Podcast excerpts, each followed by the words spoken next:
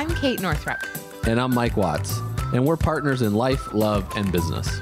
Welcome to the Kate and Mike Show, where we share insights and interviews on entrepreneurship, relationships, parenting, self actualization, and making a life, not just a living. Welcome to the Kate and Mike Show. This is Mike doing a solo episode. I believe this is the first solo episode in however many episodes we have done of the Kate and Mike show of just Mike. Our whole family, besides me at this moment in time, have been a little under the weather. So Kate could not be on today's show, and we had Jason scheduled, and so we just went with it. Jason Rosario is our guest today on the K Mike Show. He is the executive producer and the host of Yahoo original web series Dear Men, which explores the evolution of manhood. In 2017, he founded The Lives of Men as a vehicle for Black and Latino men to explore healthier frameworks of masculinity while serving as a resource as they navigate various life stages. So, as a motivational speaker and media personality, Jason talks often focus on the intersection of self actualization, identity, and masculinity. With a unique blend of style, culture, education, and spirituality, his aim is to inspire, activate, and nurture the development of well rounded men. He is a graduate of NYU Stern School of Business and came from finance background and then started this website and this kind of this movement called Lives of Men. One of my favorite quotes that he actually has on his website we want to be the compass that helps men navigate their lives journey through manhood. So I was talking to Kate because she was feeling a little bit better today. And I was like, Do you want to come on here? And she goes, Why don't you and Jason just actually have a chat about dudes? So I thought it was fantastic, the conversation. And for the lives of men, just a little bit about that. We did talk about his organization, but it's a social impact creative agency and diversity accelerator. They create content and strategic initiatives to help redefine, shape modern masculinity while advocating for greater gender, racial, economic, and social equity. We invite you to walk with us. So I loved having Jason on this episode. We were connected through Noah Levy our friend who lives in New York. And I started watching Jason's show, Dear Men, back in earlier this year in 2019 is when it came out. It was eight episodes. And you can find it on Roku or Yahoo News if you just type in his name. I love the episodes. I highly recommend spending some time going through them. They're not very long, 15 minutes, I think, max on them. So you can literally sit down in the evening and watch all eight and then have conversations about it. I feel like we spend a lot of time on the Kate and Mike show just with all different concepts of how to be successful in the world. And one thing that we haven't talked a lot about is I've shared my journey a lot of this, but there's a lot of other men going through similar journeys as well, especially with the redefining of gender roles, what who is doing what in the house in the household, as well as who's working, who's not working, etc.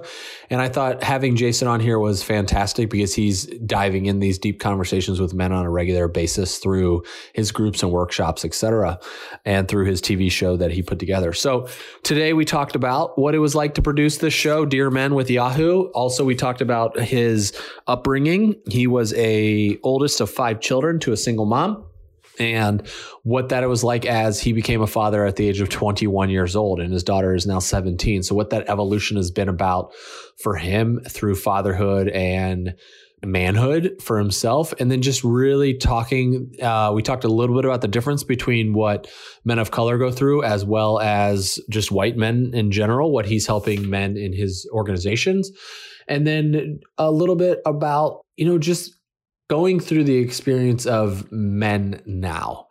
It is hard for men to talk about these topics. I have seen it more than once. A lot of times it doesn't get discussed in many hangouts as well. And there's a, it's kind of, I like to call it silent suffering, is we're suffering in silence, which is why extreme violence is much higher through men, outbreaks, fighting, like all of these things take place. Suicide rates are increasing for men over the age of 50 you know, it's complicated, right? Life is complicated. And it's going on this journey together as we navigate these waters. It's something I've dove deep into over the last few years for myself, especially having two daughters and how to show up, especially during the Me Too when that was very prominent in the news every single day. And especially since like the political structure of what it entails having these powers that be be able to make decisions that are negatively affecting many other people in the world. I'm talking all avenues here, people. I'm talking about politics, religion, businesses. Every avenue needs to be unearthed and looked at. And to really ask ourselves these questions why are they structured this way? I think it's very important to ask these questions, and these structures will not remain in this way moving forward. So we dove into a lot of that of what creates a vulnerability inside of men. So please enjoy this episode for the Kate and Mike show of a conversation between myself and Jason Rosario. Welcome to the Kate and Mike show. Jason and Kate, for everyone listening, is not here today. She is a little bit under the weather. So this is a solo episode with myself and the deep vocals of Jason Rosario. Welcome to the show, man. Thanks for showing up. Thanks, man. I appreciate it. And Kate, when you listen, hopefully you're you're better by the time this all comes out. But uh, but wishing you the best. Thank you. So we got connected via our friend Noah Levy, yep. who Kate has we've talked about before on the show. Kate has met, knew since he was they were like 15 years old, a camp up in Maine. And then I've been following your work since then, and I think that was back in March. We're recording this in October. So I've really dove into kind of paying attention to a lot what you're doing and just following you on social media. So I just I'm curious about before we dive into the lives of men and kind of the current work you're doing now, how did you become interested, besides being a man, like working with dudes? Yeah, great question. And the question has a two part answer, right? The first answer is a little bit more esoteric in nature, and it's going to sound super cliche, but I grew up without a father figure in the home. I'm a product of a single parent home, oldest of five kids grew up in the Bronx, New York, in the inner city. So that informed my perspective as a man growing up. And, you know, n- not having that influence of a consistent father figure around, it just kind of informed me as, as a young man and as a boy growing up and made it, and I wound up making a lot of mistakes in terms of just trying to find out what or discover what manhood and masculinity meant for me specifically. So, you know, always being in tune to that. I've always been kind of attuned to my lived experience, if you will, and, and how I show up in the world. So kind of growing up with that need in the back of my mind and in my spirit was part of the answer. The other part of it was that in 2016, during uh, course of a few weeks and months, uh, it felt like Black and Latinx men were under siege, right, by the police with all the police shootings, et cetera, that were happening. And so I wanted to kind of create something that sort of served as on one side the medicine that I needed growing up as a young man, and then also served to help change the narrative around how black men were depicted in media and et cetera in the news. So the Lives of Men initially was created as a, a an online platform that kind of served those two purposes. And then, you know, six months later, Me Too goes viral and then all of a sudden i find myself in the middle of a public discourse around what masculinity is and what it should be and and all of that. So i've kind of just evolved but it always had a, the root in wanting to create something that was of service to me selfishly first and then packaging that in a way that other people can draw inspiration from. Now can I ask about your childhood a little yeah. bit? Like, it, was your dad just not in the picture? Is he in the picture now? Have you seen your like? What's the story between you and your father? Yeah, so my mom and my dad divorced when I was around three years old, and I'm the oldest of five kids. But my sister that follows me, three years my junior, her and I are from the same mother and father, and he was early on he was around. He lived in jersey and so we would do the traditional kind of every other weekend we would spend time with him and his family. And then all of a sudden that kind of just stopped maybe around nine years old nine ten years old. And then i didn't see him again until i was maybe 15 years old. At that time i'm a teenager i'm rebelling. I'm like you know i don't want anything to do with you blah blah blah. And then it just kind of ebbed and flowed. So he wasn't consistently around. I knew where he was and i knew i could reach out but it just got to a point where I just was rebelling and was really angry about it and, and just kind of distanced myself but you know i do talk to a lot of men who do have their fathers in, in the home and are kind of consistently there and they say that even though they're there physically they might as well not have been mm-hmm. you know and that's such a profound statement because you realize that whether your dad was a, a part of your household on a daily basis or not it really doesn't matter what really matters is how present they are emotionally in your life and how consistent they are. So for me, that was a big part of it is that he wasn't present physically, but he also wasn't present emotionally for a large part of my life. And is there healing that you had a, that you've gone through? Yeah, totally. You know, so, and kind of what has what has that journey been like for you? Yeah, and I think that's probably the I'm still on that journey, right? And, yeah. and, my dad passed when in 2009. I was actually funny, not funny story, but ironic story when I think about it. I was at the time still kind of building my career in finance, and I was about to leave and, and move to Switzerland, to Geneva for a couple years. And we hadn't spoken for a while, and I called him up. I said, "Hey, Dad, I'm I'm about to leave. I'm about to move overseas for a couple years for work, and would love to see you before I leave and just get your blessings." So I wound up meeting him for lunch, and I left the following day and we made amends you know we talked and i said hey you know i want to let you know. At the time i was already a dad. I had a daughter at 21 so knowing what what i was going through as a father as a young father as a man at that time in my life i could only have empathy for what he was going through, right? A man who came to this country as an immigrant, not having the same access to education, the same command of the English language, et cetera, as I do. I could only imagine what he was going through. So I had a lot of empathy, and and, and I, I told him, I said, hey, look, I forgive you for doing the best that you could, given the, the cards that you were dealt. Hmm. And so I left, and literally three weeks later, four weeks later, he passed and it was unexpected. He was sick, but it was unexpected. And when I got the call, I was like, man, you know, it hurt. I came back home, had to deal with that. But I felt at peace because I had made peace with him. And we had gotten to a point in our relationship where we put the past where it was and, and mm-hmm. moved on. And, you know, I was happy about that. So it's, you know, I'm, I'm grateful for that because I speak to a lot of men who don't get that chance or th- because of pride or ego don't ever take the opportunity to talk to their fathers in that in that way i was able to do that and i'm, and I'm grateful. And now how does your dad influence you today? Yeah. Now he's um, physically not on this planet right? And so yeah. Negative confirmation you know and unfortunately a lot of people that i speak to men who grow up without their fathers and grow up in, in, in circumstances where they don't have consistent male role models they learn what they want to be by observing what they don't want to be right? So in my in my case my dad wasn't around so i was like okay well i don't want to be that. That's not the kind of dad i want to be. And, you mean just not being around? Yeah just not being around yeah. or not being emotionally available. I kind of you know the, what i didn't get is what i wanted to make sure i gave to my daughter right? And and the kind of man that i thought he wasn't I wanted to be the opposite. And even using, so my first name is William, his first name is William. I've never been called William in my life, but even to that point, anytime when anyone refers to me by that name, um, I always kind of just, I used to kind of just block it off and say, look, because I, I wanted to be that much of a different person than my father. So you know, again, it, it, it, was unfortunately by negative confirmation that I kind of that he influenced me the most. And I told him that before he passed. I said, "Look, you know, whether you realize it or not, you had a big impact in my life." And and he apologized, but then there were also parts of him that I realized that I had that I actually loved. So, mm-hmm. you know, again, that that conversation I thought was was such a blessing to be able to have right before I left. Hmm. Now, what was your kind of your upbringing because you mentioned about like masculinity and what was your view of that when you were growing up like in your teenage years versus kind of where things have it and did it change? Because you became a dad at 21 mm-hmm. and you have one daughter? I have one daughter. One daughter.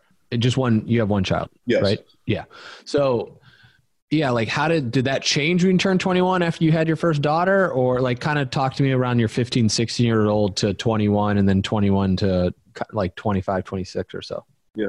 Well look i my conditioning as a young man wasn't any different than a lot of us, right? 14, 15, 16 years old, your hormones are going crazy. You're just now tapping into kind of this this thing in your body that you're like, well, look, I, I kind of like girls, and you know, you're you're trying to figure all of that out.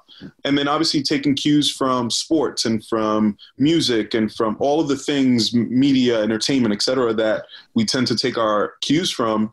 You know, that was unlike it wasn't any different than any other young man growing up in terms of being socialized to to think that I couldn't show emotions or that I couldn't be soft or that I couldn't be vulnerable. And you know, ironically enough, I would look even now as an adult, I look back at photos of my childhood and there was a clear point of time where I stopped smiling in my photos, right? Mm. There was, you know, from ages, I don't know, from as young as I, uh, from when I was born to maybe eight, nine years old, you know, I was a chubby kid. I was always smiling and, and happy and joyful. And then something happened where I stopped smiling in all my pictures.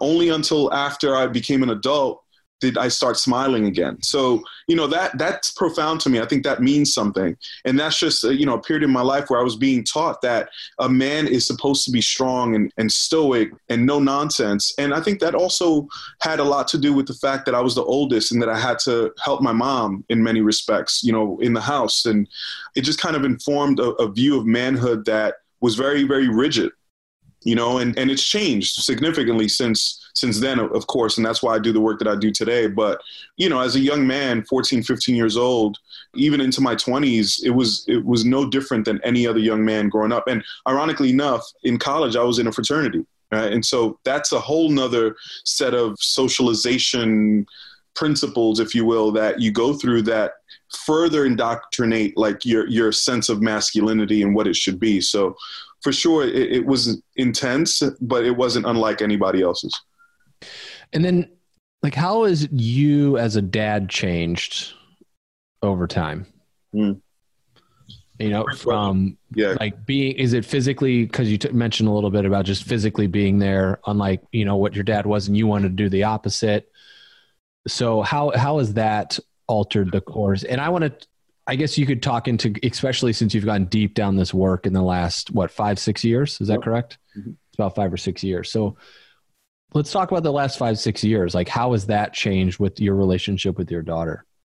Oh man, this is this is such a uh, a difficult topic for me because of the challenges that I've had in co-parenting my daughter. You know, and it, there's a lot of guilt there. There's a lot of fear on my part because of the way that the first few years of, of her life and my life as a father evolved, it had a lot of parallels between the way my dad and my mom dealt with each other, right? Mm. In terms of, you know, her, my daughter and, and her mom, her and I left, you know, we, we tried, we tried to make it work, but we, we stopped being together when she was four years old, five years old, you know? And so we've been co-parenting for a really long time so that was difficult and, and i had to kind of go through a lot of growth in, in terms of just understanding that my path was different.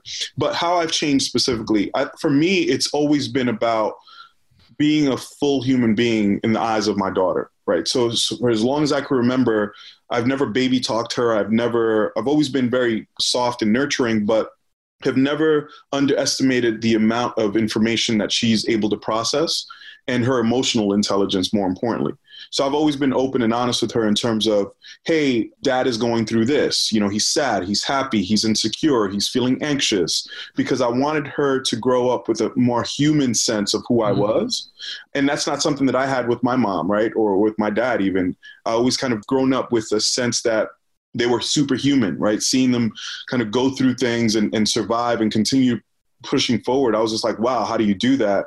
And never had access to them as human beings in terms of understanding what they were feeling. I didn't want that for my daughter. So I've always been very, very aware of that and intentional about being open and, and honest and vulnerable with her. Hopefully, with the goal of her then turning around and being open and honest and vulnerable with me as well. And it's helped and it's definitely worked out in our favor She's now 17 years old. She's a freshman in college, and she's like my homie now. She's like one of my best friends, and she calls me up. She's like, "Dad, what do you think about this?" And and we have those types of conversations. And I call her up the same way, and I said, "Hey, you know, JD, I'm I'm going through X, Y, and Z. What do you think?" And we have that conversation. But there's always been a sense of boundary between her and I, and that she understands that at the end of the day, I'm her dad but I'm also a human being within that. And so that's been super important for me as once I became a dad to make sure that that's the type of relationship that we built.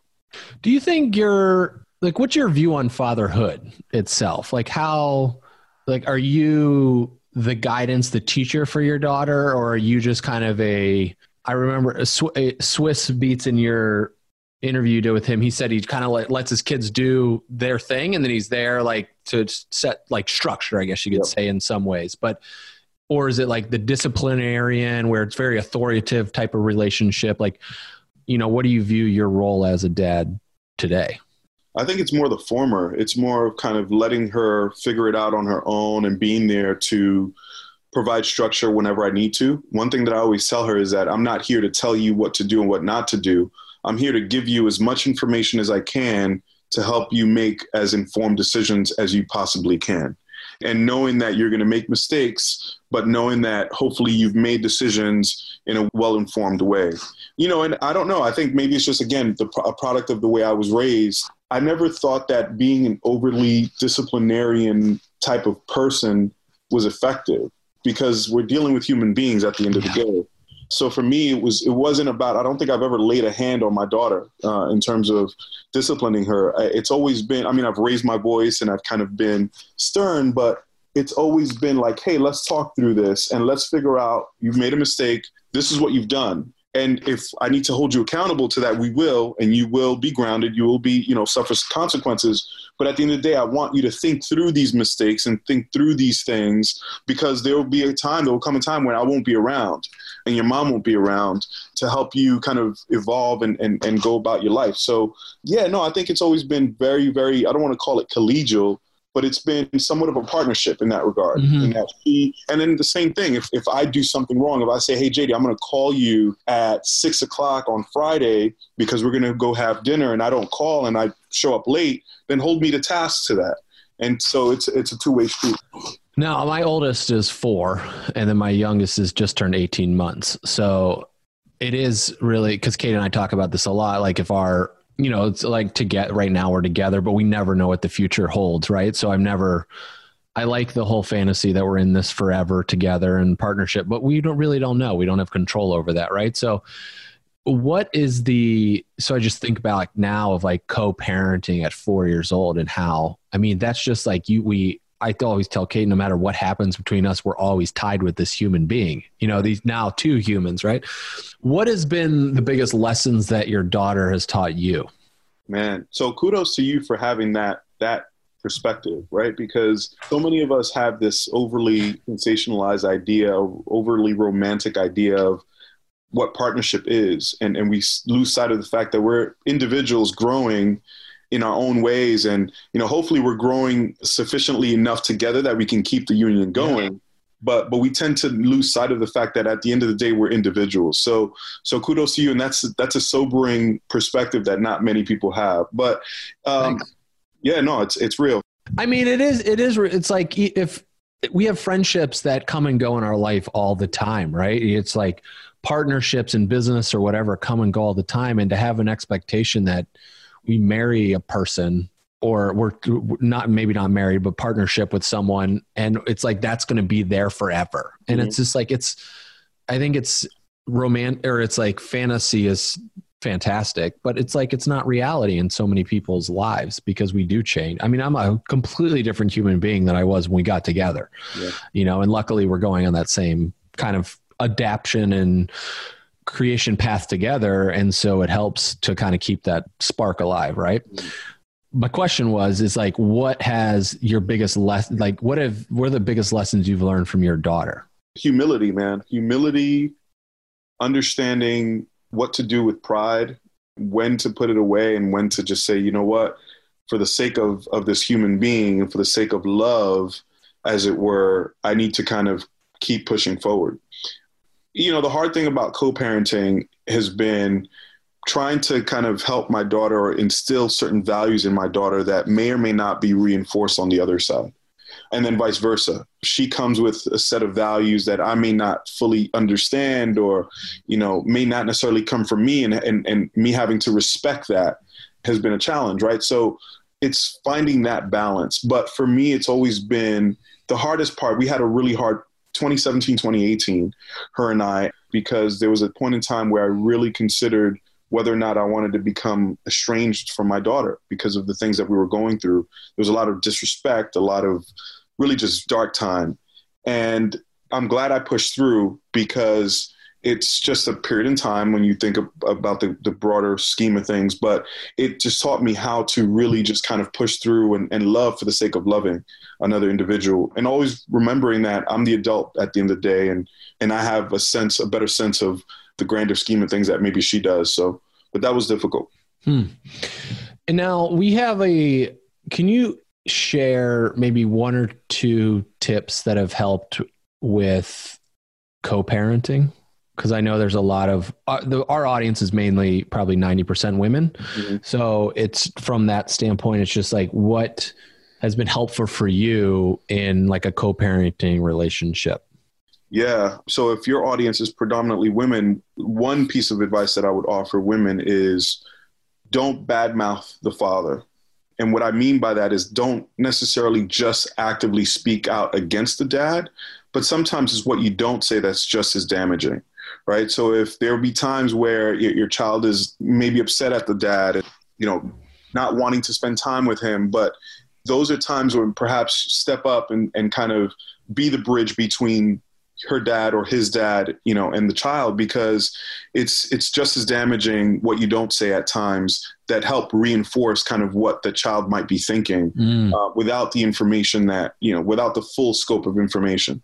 So that that's one specific advice for for women who might be co-parenting. But just generally speaking, and this goes for moms and dads, I just say talk to your kid and be open with them and, and show them what I said earlier, show them your human side and, and allow them to see you sweat, so to speak. And that does wonders for your relationship because it connects you on a different level. You'll always be that child's parent. And I'm not asking you to be their friend and their buddy, but I am asking you to consider being a human being that they can see themselves in and that they can go to whenever they're feeling whatever it is that they're feeling. And kids, oh, and then the, the, other thing I would say is don't underestimate what they can understand. You know, a lot of a lot of us are trying to protect our kids from things that you'd be surprised. I mean, again, don't let them into everything, but you know, be judicious about what you share with them, and you'd be surprised.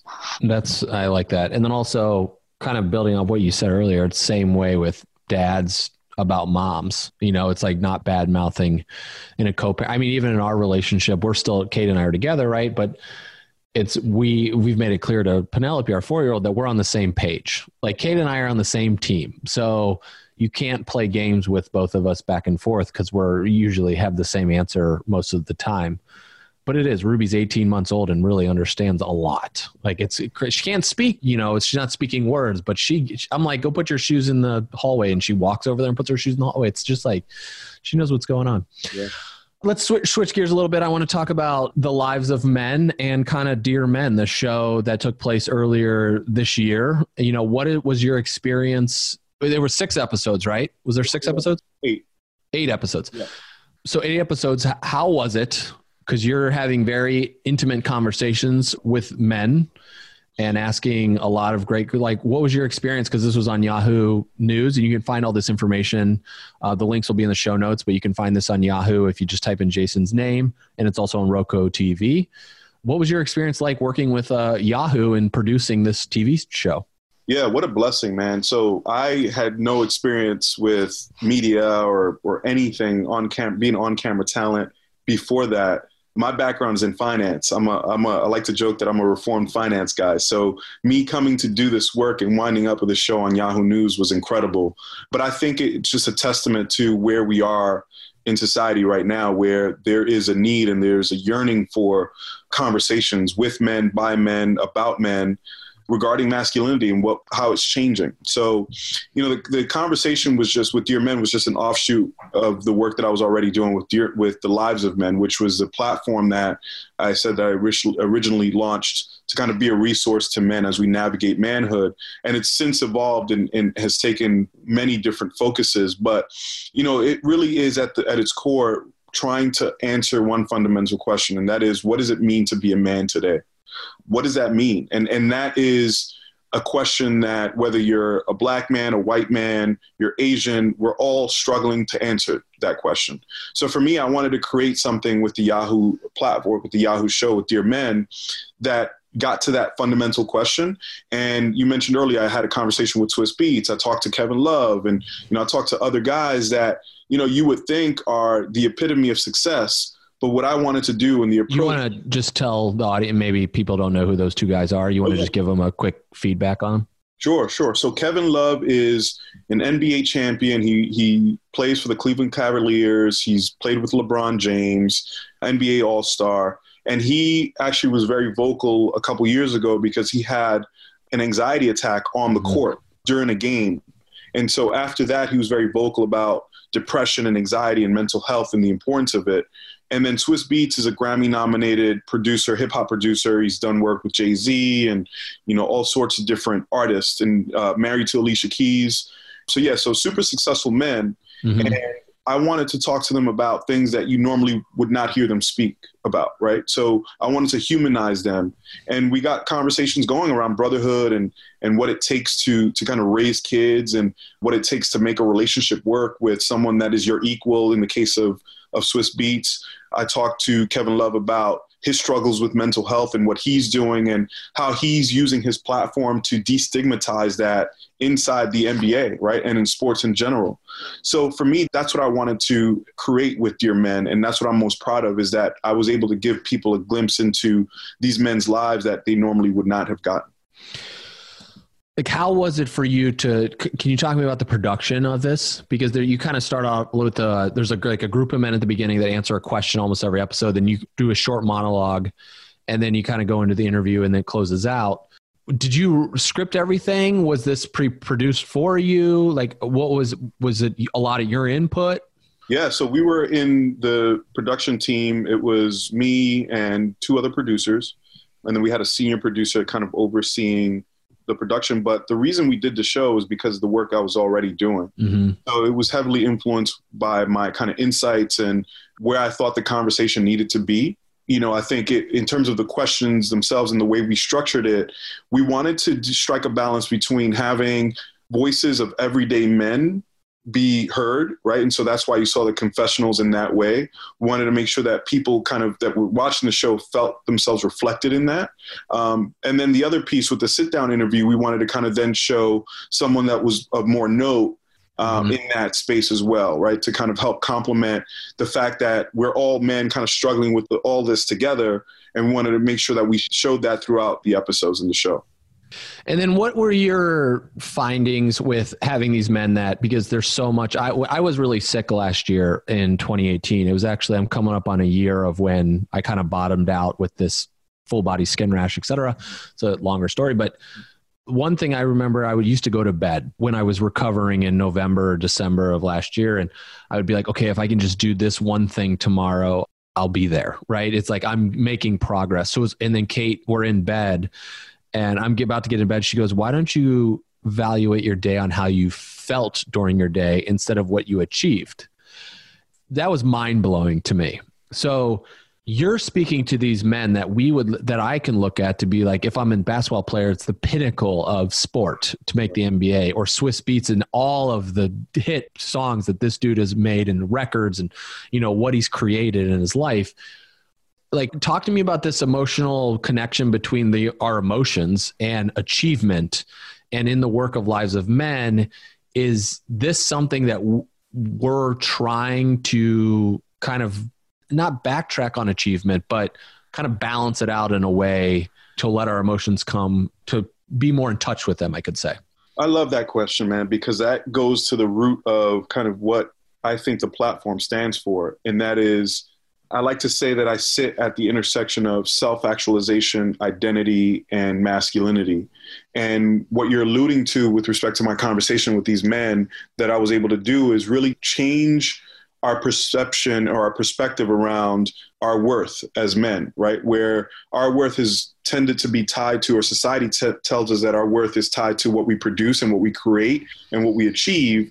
And I want to try to change that focus towards how, like you like Kate said, how you feel and, and you just being, right? You're being mm-hmm. being enough, as it were. So that was incredibly important to me. And I think when we look at what I'm calling modern masculinity, I'm thinking about examining ways that men can reassign value to what they value most, if you will. Does that make sense? So if you are a dad, but it's getting clear on what you actually like of substantial value, right? Because like a Lamborghini, it's like it's two hundred fifty thousand dollars, right? You just buy. There's no. Yeah, no, and that's it. I, I think I tweeted not too long ago. I said, you know, men, our value and our worth is is tied to the amount of emotional availability that we can offer the people that we love, not the material things that we can give them. And that's it, man. This is how do we redefine what being a man means or what me, being a man means and then detach kind of the material side the material aspect of it or the achievement aspect of it because that goes to the root of what we're taught masculinity is. You achieve you accomplish you conquer you overtake by any means necessary right? And there's this disconnection between the emotional side of things or your spiritual side of things if you will that i think is very important to your evolution or to all of our evolution as men. So that's kind of where I want to make sure that my my work sits is you know really helping men identify their senses of self worth away from kind of the material stuff that we're taught to assign importance to. Hmm. Did Swizz have anything to say regarding? Because I'm just curious about that from like, especially a hip hop perspective. You know, with a lot of the videos and it's just the chains and the bling and all this. And I'm there's this new show on Netflix about what you can buy and like it's following people around dropping twenty grand on teeth and you know it's just like it's in, it's it just builds up that materialistic stuff so is that something you know that we can see as a i guess as a culture that will change as we evolve ourselves? I think i just answered my own question. No but i hope so. I didn't get a chance to ask him that. I think that's a it's a great question. Now that i think about it i would have wished that i that i asked that but i hope so. I hope that we start to evolve yeah. towards a, a less materialistic society. And i think you're starting to see that with young people and and with millennials is that they're caring less about whether or not they're even buying homes, right? As an example, they don't care about those status symbols that we right. tend to care for. They're just like, are you a good person? Can I vibe with you? We're good, right? And and yeah. I don't like that, you know. But then there are other problems uh, around social media that that create, you know, issues with depression and bullying and their self-esteem, et cetera, with the likes and all that. So that's a whole nother set of problems. But generally, at their core, I like to see younger generations being more about look, man, are you a good person? Can I vibe with you? And if the answer is yes, then let's do it. And less about what you're wearing, what kind of Jordans are you wearing, where do you live? I think we're starting to see a shift in society in that way. How about men having partners who these could be male female partners, male male partners that are in the case of, you know, it's like making more money than them right? We're in this thing where the male dominant, I don't want to say dominance, it's incorrect, but it's like the men went to work, right? That was the thing, and they would provide, and the women would stay home. And as gender roles are evolving and we're changing, and I, f- I feel like your interview with uh, the guy that worked at CNN about the um, paternal leave was very fascinating. Conver- I really like that guy. Just like it's a very fascinating conversation, but just as all of that's changing, because we see this in our business, we see women having very successful businesses but then they'll want to do something and they'll go ask their partners and they're like their partners are like i don't think that's a good idea. When it's these women are the ones that predominantly these are heterosexual relationships but it's like the partners are the ones that built these companies and built these businesses. So have you explored this in the lives of men and had these conversations around just women making more money than men in these relationships and those dynamics shift and self-worth and how that's tied into it yeah, I haven't I haven't explicitly tackled that, but I'm going to raise my hand here and, and offer you a little bit of a glimpse into my personal life. I mean, the last call it six to eight months have been very much that, where I have always been the self sufficient guy, always career oriented and successful and growing, kind of had my own and did for myself and did for others. I've always been that person. And this year has been probably one of the, if not the toughest year that I've had financially. Mm-hmm. And if it wasn't for my partner, man, I don't know where I'd be. You know, so she has held us down. You know, so shout out to Andrea. I mean, she knows this, and and anytime I, I get a chance to give her a shout, I do. And it's I don't want to say that it's been a huge burden or something that I've had to really struggle with, because I think I'm in the right relationship in that mm-hmm. we have an understanding there, and you know it's it's temporary. I'm i'm moving. I'm trying to create something that i think will benefit society and benefit us eventually. So she gets that and she understands that she supports that. And she also sees that i'm not like laying on the couch just watching tv all day. But but I'd be lying to you if it there weren't times where in the back of my mind there's this like, yo, you need to step up, bro, because she's holding it down. And you know what does she think? Does she really support you? Or is she in the back of her mind questioning you? Like there are things that I, there are times where i do question that. And that's just because again the way we've been socialized is that men have to be the ones to bring home the bacon and lead the charge as it relates to the house. So i've had to kind of make sure that i walk my put my money where my mouth is right? And mm-hmm. uh, no pun intended but really walk that talk and, and understand that if there have been times where I do fall back into that kind of gender norms, you know, the man should be this, the woman should be that, I check myself in that regard because in other aspects of my life, I've always been very self sufficient and neutral, right? I, I cook and clean for myself. I know that I need to separate whites from colors when I'm doing laundry, all of that stuff. You know, I've, I've always been that guy. But in this instance, it's really, it's really tested me so yeah, I mean, I, I haven't tackled that specifically in on the platform, but I've definitely been wrestling with that in my own life. Wow. Yeah, it's it's honestly like it's tough. Like yeah. I'm not going to it's it's something that I have because it's so programmed into the way that the world society sees it. And even though Kate and I are building a business together, there for a long time like we were on a level of it, it it's almost like we were competing against each other for the same we're in doing that we're competing in the same freaking thing right it's just but it is this and i think now over the past especially since we had kids of like really figuring out how to make this work and establish the business and relationship that we actually want it's been a very interesting discovery but uh yeah and just to be because last year i ended up having to like lay in bed for a month and it's like just to do nothing i felt worthless yeah. almost you know Absolutely. like to not and it's not like I was able to take care of myself, but I had to ask for help. And just from that standpoint was challenging. Well, let me ask you that question. I don't mean to turn the interview around, but go for it. What, how did it make you feel in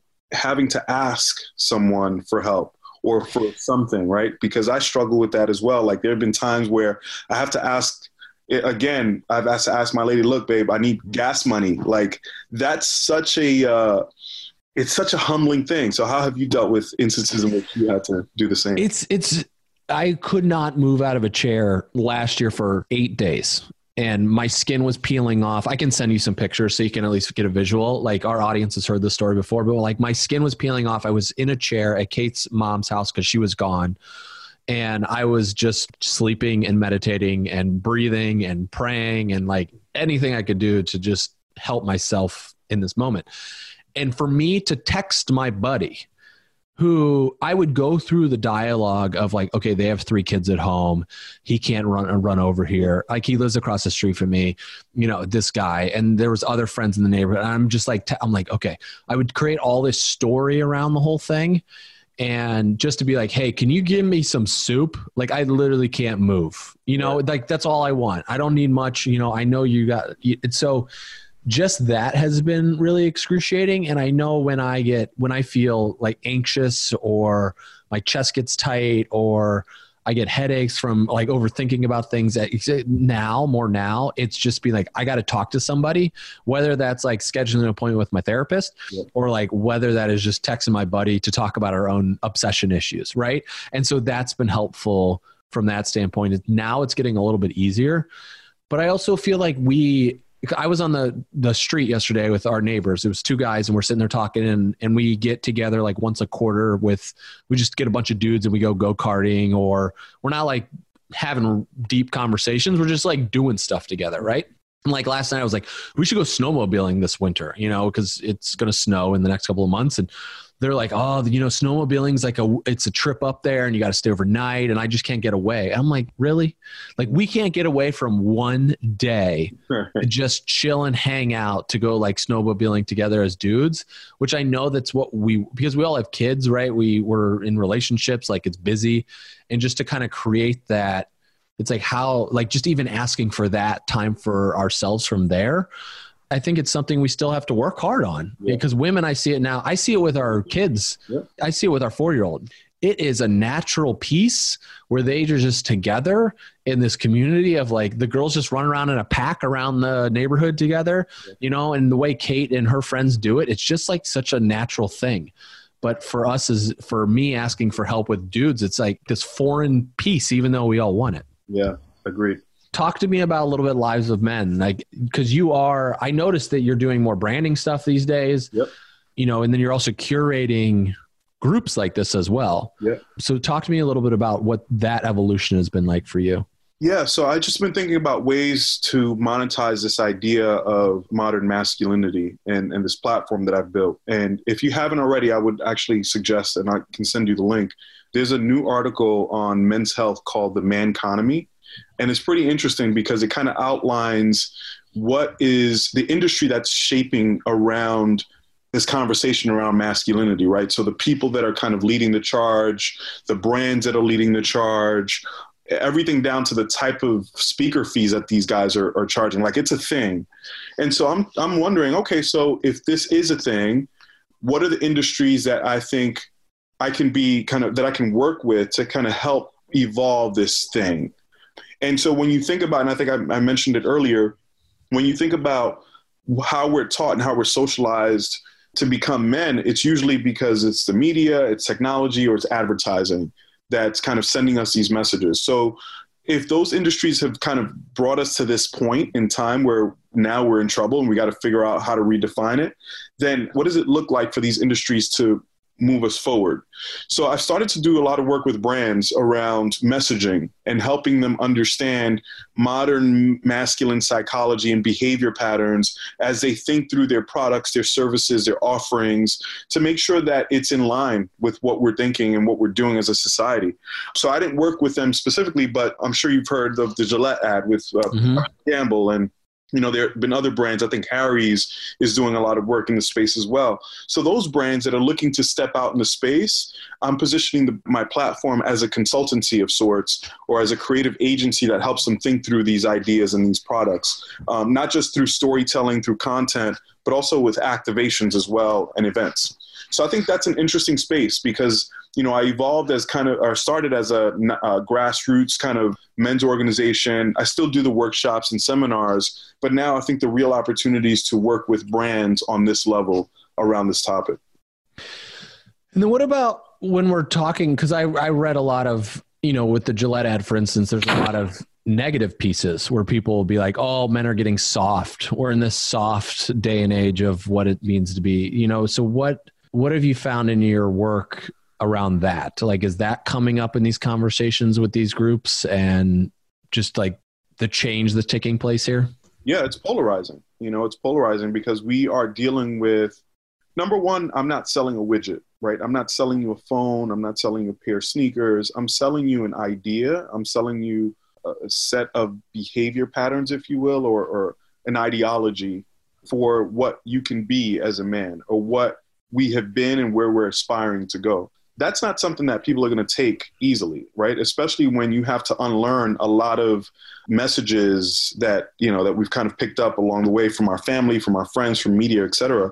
So that's something that's going to cause tension. But I did have a conversation with the guys at, at Gillette, for example, about the Gillette ad that they put out, and I thought it did its job as an ad. It was an imperfect ad, but it did its job in that, if nothing else, it got us talking, right? And and that's mm-hmm. what it's supposed to do, right? Let's get the conversation going. But what I observed was that there were two things missing in the ad, and, and we we agreed that those two things w- would have made it a different ad number altogether. Number one was the context behind why the conversation was taking place, right? Like there was just no context; it just came across as very heavy-handed.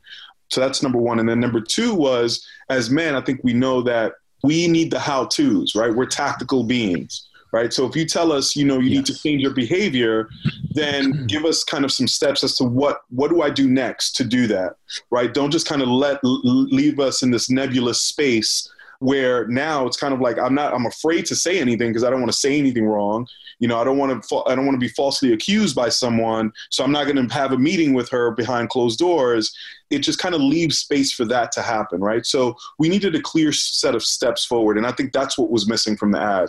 So w- what I'm finding is that yes, though people are still struggling with kind of as men, we're still struggling with to find our footing. It is a conversation that needs to be had and it's a conversation that I look at as kind of the tree trunk of sorts, right? And then the branches of the tree are okay, then there's mental health and there's relationships, there's, there's finances, there's other parts of the conversation that kind of come back to the fundamental question of what it means to be a man. And that's really what we're trying to answer. Hmm. Now, have you found what it means to be a man different between men of color inside of your organizations versus white men?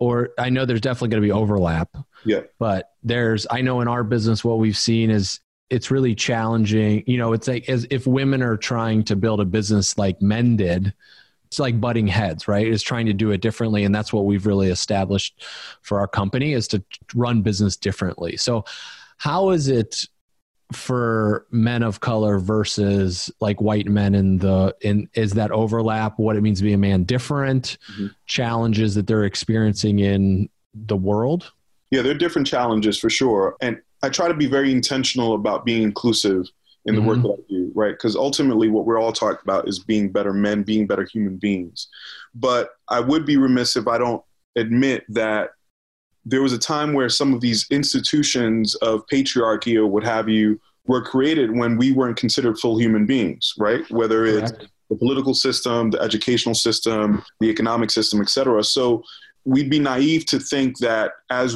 you know times have progressed, that those effects don't have compound effects on the way we experience masculinity as black and latinx men. So for me if we are going to do the job of redefining masculinity we also have to concurrently look at how patriarchy has marginalized even with our privilege as men has still marginalized black men right? And what does that look like? So yes there are parallels but then there are differences. So i'll give you an example. When we are talking about success and achievement we're talking about success and achievement within the context of what white America considers that, right? Mm-hmm. And that mm-hmm. means you're going to climb the corporate ladder, you're going to become a CEO. Every kid growing up that wants to be a businessman eventually wants to become a CEO. But the reality is is that that's less possible for black and latinx men than it is for white men, right? And so why is that? And so let's examine where that disconnect is and let's talk about then okay, well that's because there's systemic racism in the system. Then there's because, you know, there is a disproportionate amount of black men that are targeted by police, right? So there's institutional reasons why that isn't as possible for black men than it is for white men. It's not to say that it's impossible, but it just makes it less likely. So for me, that's where there's an important difference to make there in terms of how we're looking at masculinity and how we want to evolve it is that you can't take on any social cause without it being intersectional in my mind. Mm-hmm. And so this is this is one example of what that looks like. Yeah, we're having this conversation right after Tyler Perry just celebrated the opening of his movie studio in Atlanta, which is pretty powerful stuff. Yeah, it's pretty cool to to see that. I haven't do I want to do a little bit more reading on what, you know, everything that took place down there, but it's pretty cool. Do you have anything else you would like to leave the audience with cuz and then you can tell people where to find you. I just, you know, I just hope that people are open to these conversations, you know, and again, this is something that people are grappling with on a daily basis.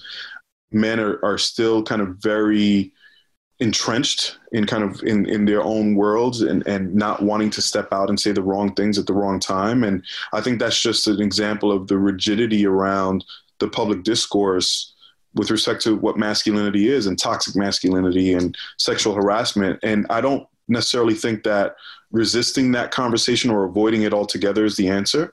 I want the audience to, in their own way, in their own spaces, engage people and have conversations, and then leave open the possibility of difference. I think that's really important. Difference of opinion, difference of perspectives, etc. That's what I'd like people to see. And then just going forward, you can find me on social media. So I'm on all social platforms Facebook, Instagram, Twitter, at Jason underscore underscore Rosario and at the Lives of Men. Thank you. What is uh what's next on your plate? What do you is there another Dear Men? Is it are you going to have season 2 or yeah, so I am. I've written a subsequent version of, of the show that kind of takes me on the road and kind of hits you know the bible belt it hits the rust belt and right you know i want to talk to men from all aspects or all walks of life to get their sense of what they're struggling with as it relates to this masculinity conversation. So i'm shopping that around and i've gotten some interest so i'm hoping to bring that to life soon. But for me the flagship event for 2020 has been uh, this wellness conference that I put on last year. So I'm working to put that together to kind of bring into a physical space a conversation around wellness as it relates to men, right? So we mm. tend to think about wellness in terms of going to the gym, but I want to create a space where we talk about mind, body, and spirit. So that's my biggest goal for 2020 is to create that and and expand it and elevate it from what we did a couple years ago. That's awesome. Well, let me know if there's any way we can help. So, for sure, for sure. thank you so much for this conversation. I appreciate actually talking to you now, and hopefully next time I'm in New York, we can get coffee or something. No, let's make plans to do that, Mike. Really appreciate the time, and hopefully Kate gets better soon. And you know, I gotta, I gotta get a chance to meet her as well. So, thank you. All right. Are you thinking about making a big investment in your business in a mastermind or a high level coaching program or some other big ticket item, but you feel unsure about whether or not it's going to be worth it, how to make the decision about if it's the right thing for you, and how to even plan for that investment.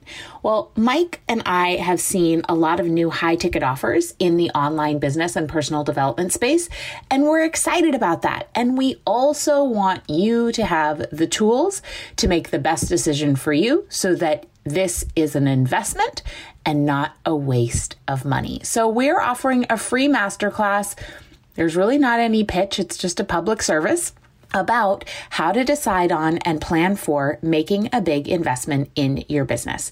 You can get it totally for free over at katenorthrup.com forward slash up level. And we're so excited to share with you three signs that you're ready to invest in a high level coaching or support for your business, a simple, fail proof three step process for making the right decision about these investments every time, and the critical shift you need to make in your business finances to make the funds available to invest when the time is right. So if you are looking to make a big investment in your business and you want to do it right, join us for the free masterclass, katenorthrup.com forward slash up level. See you there.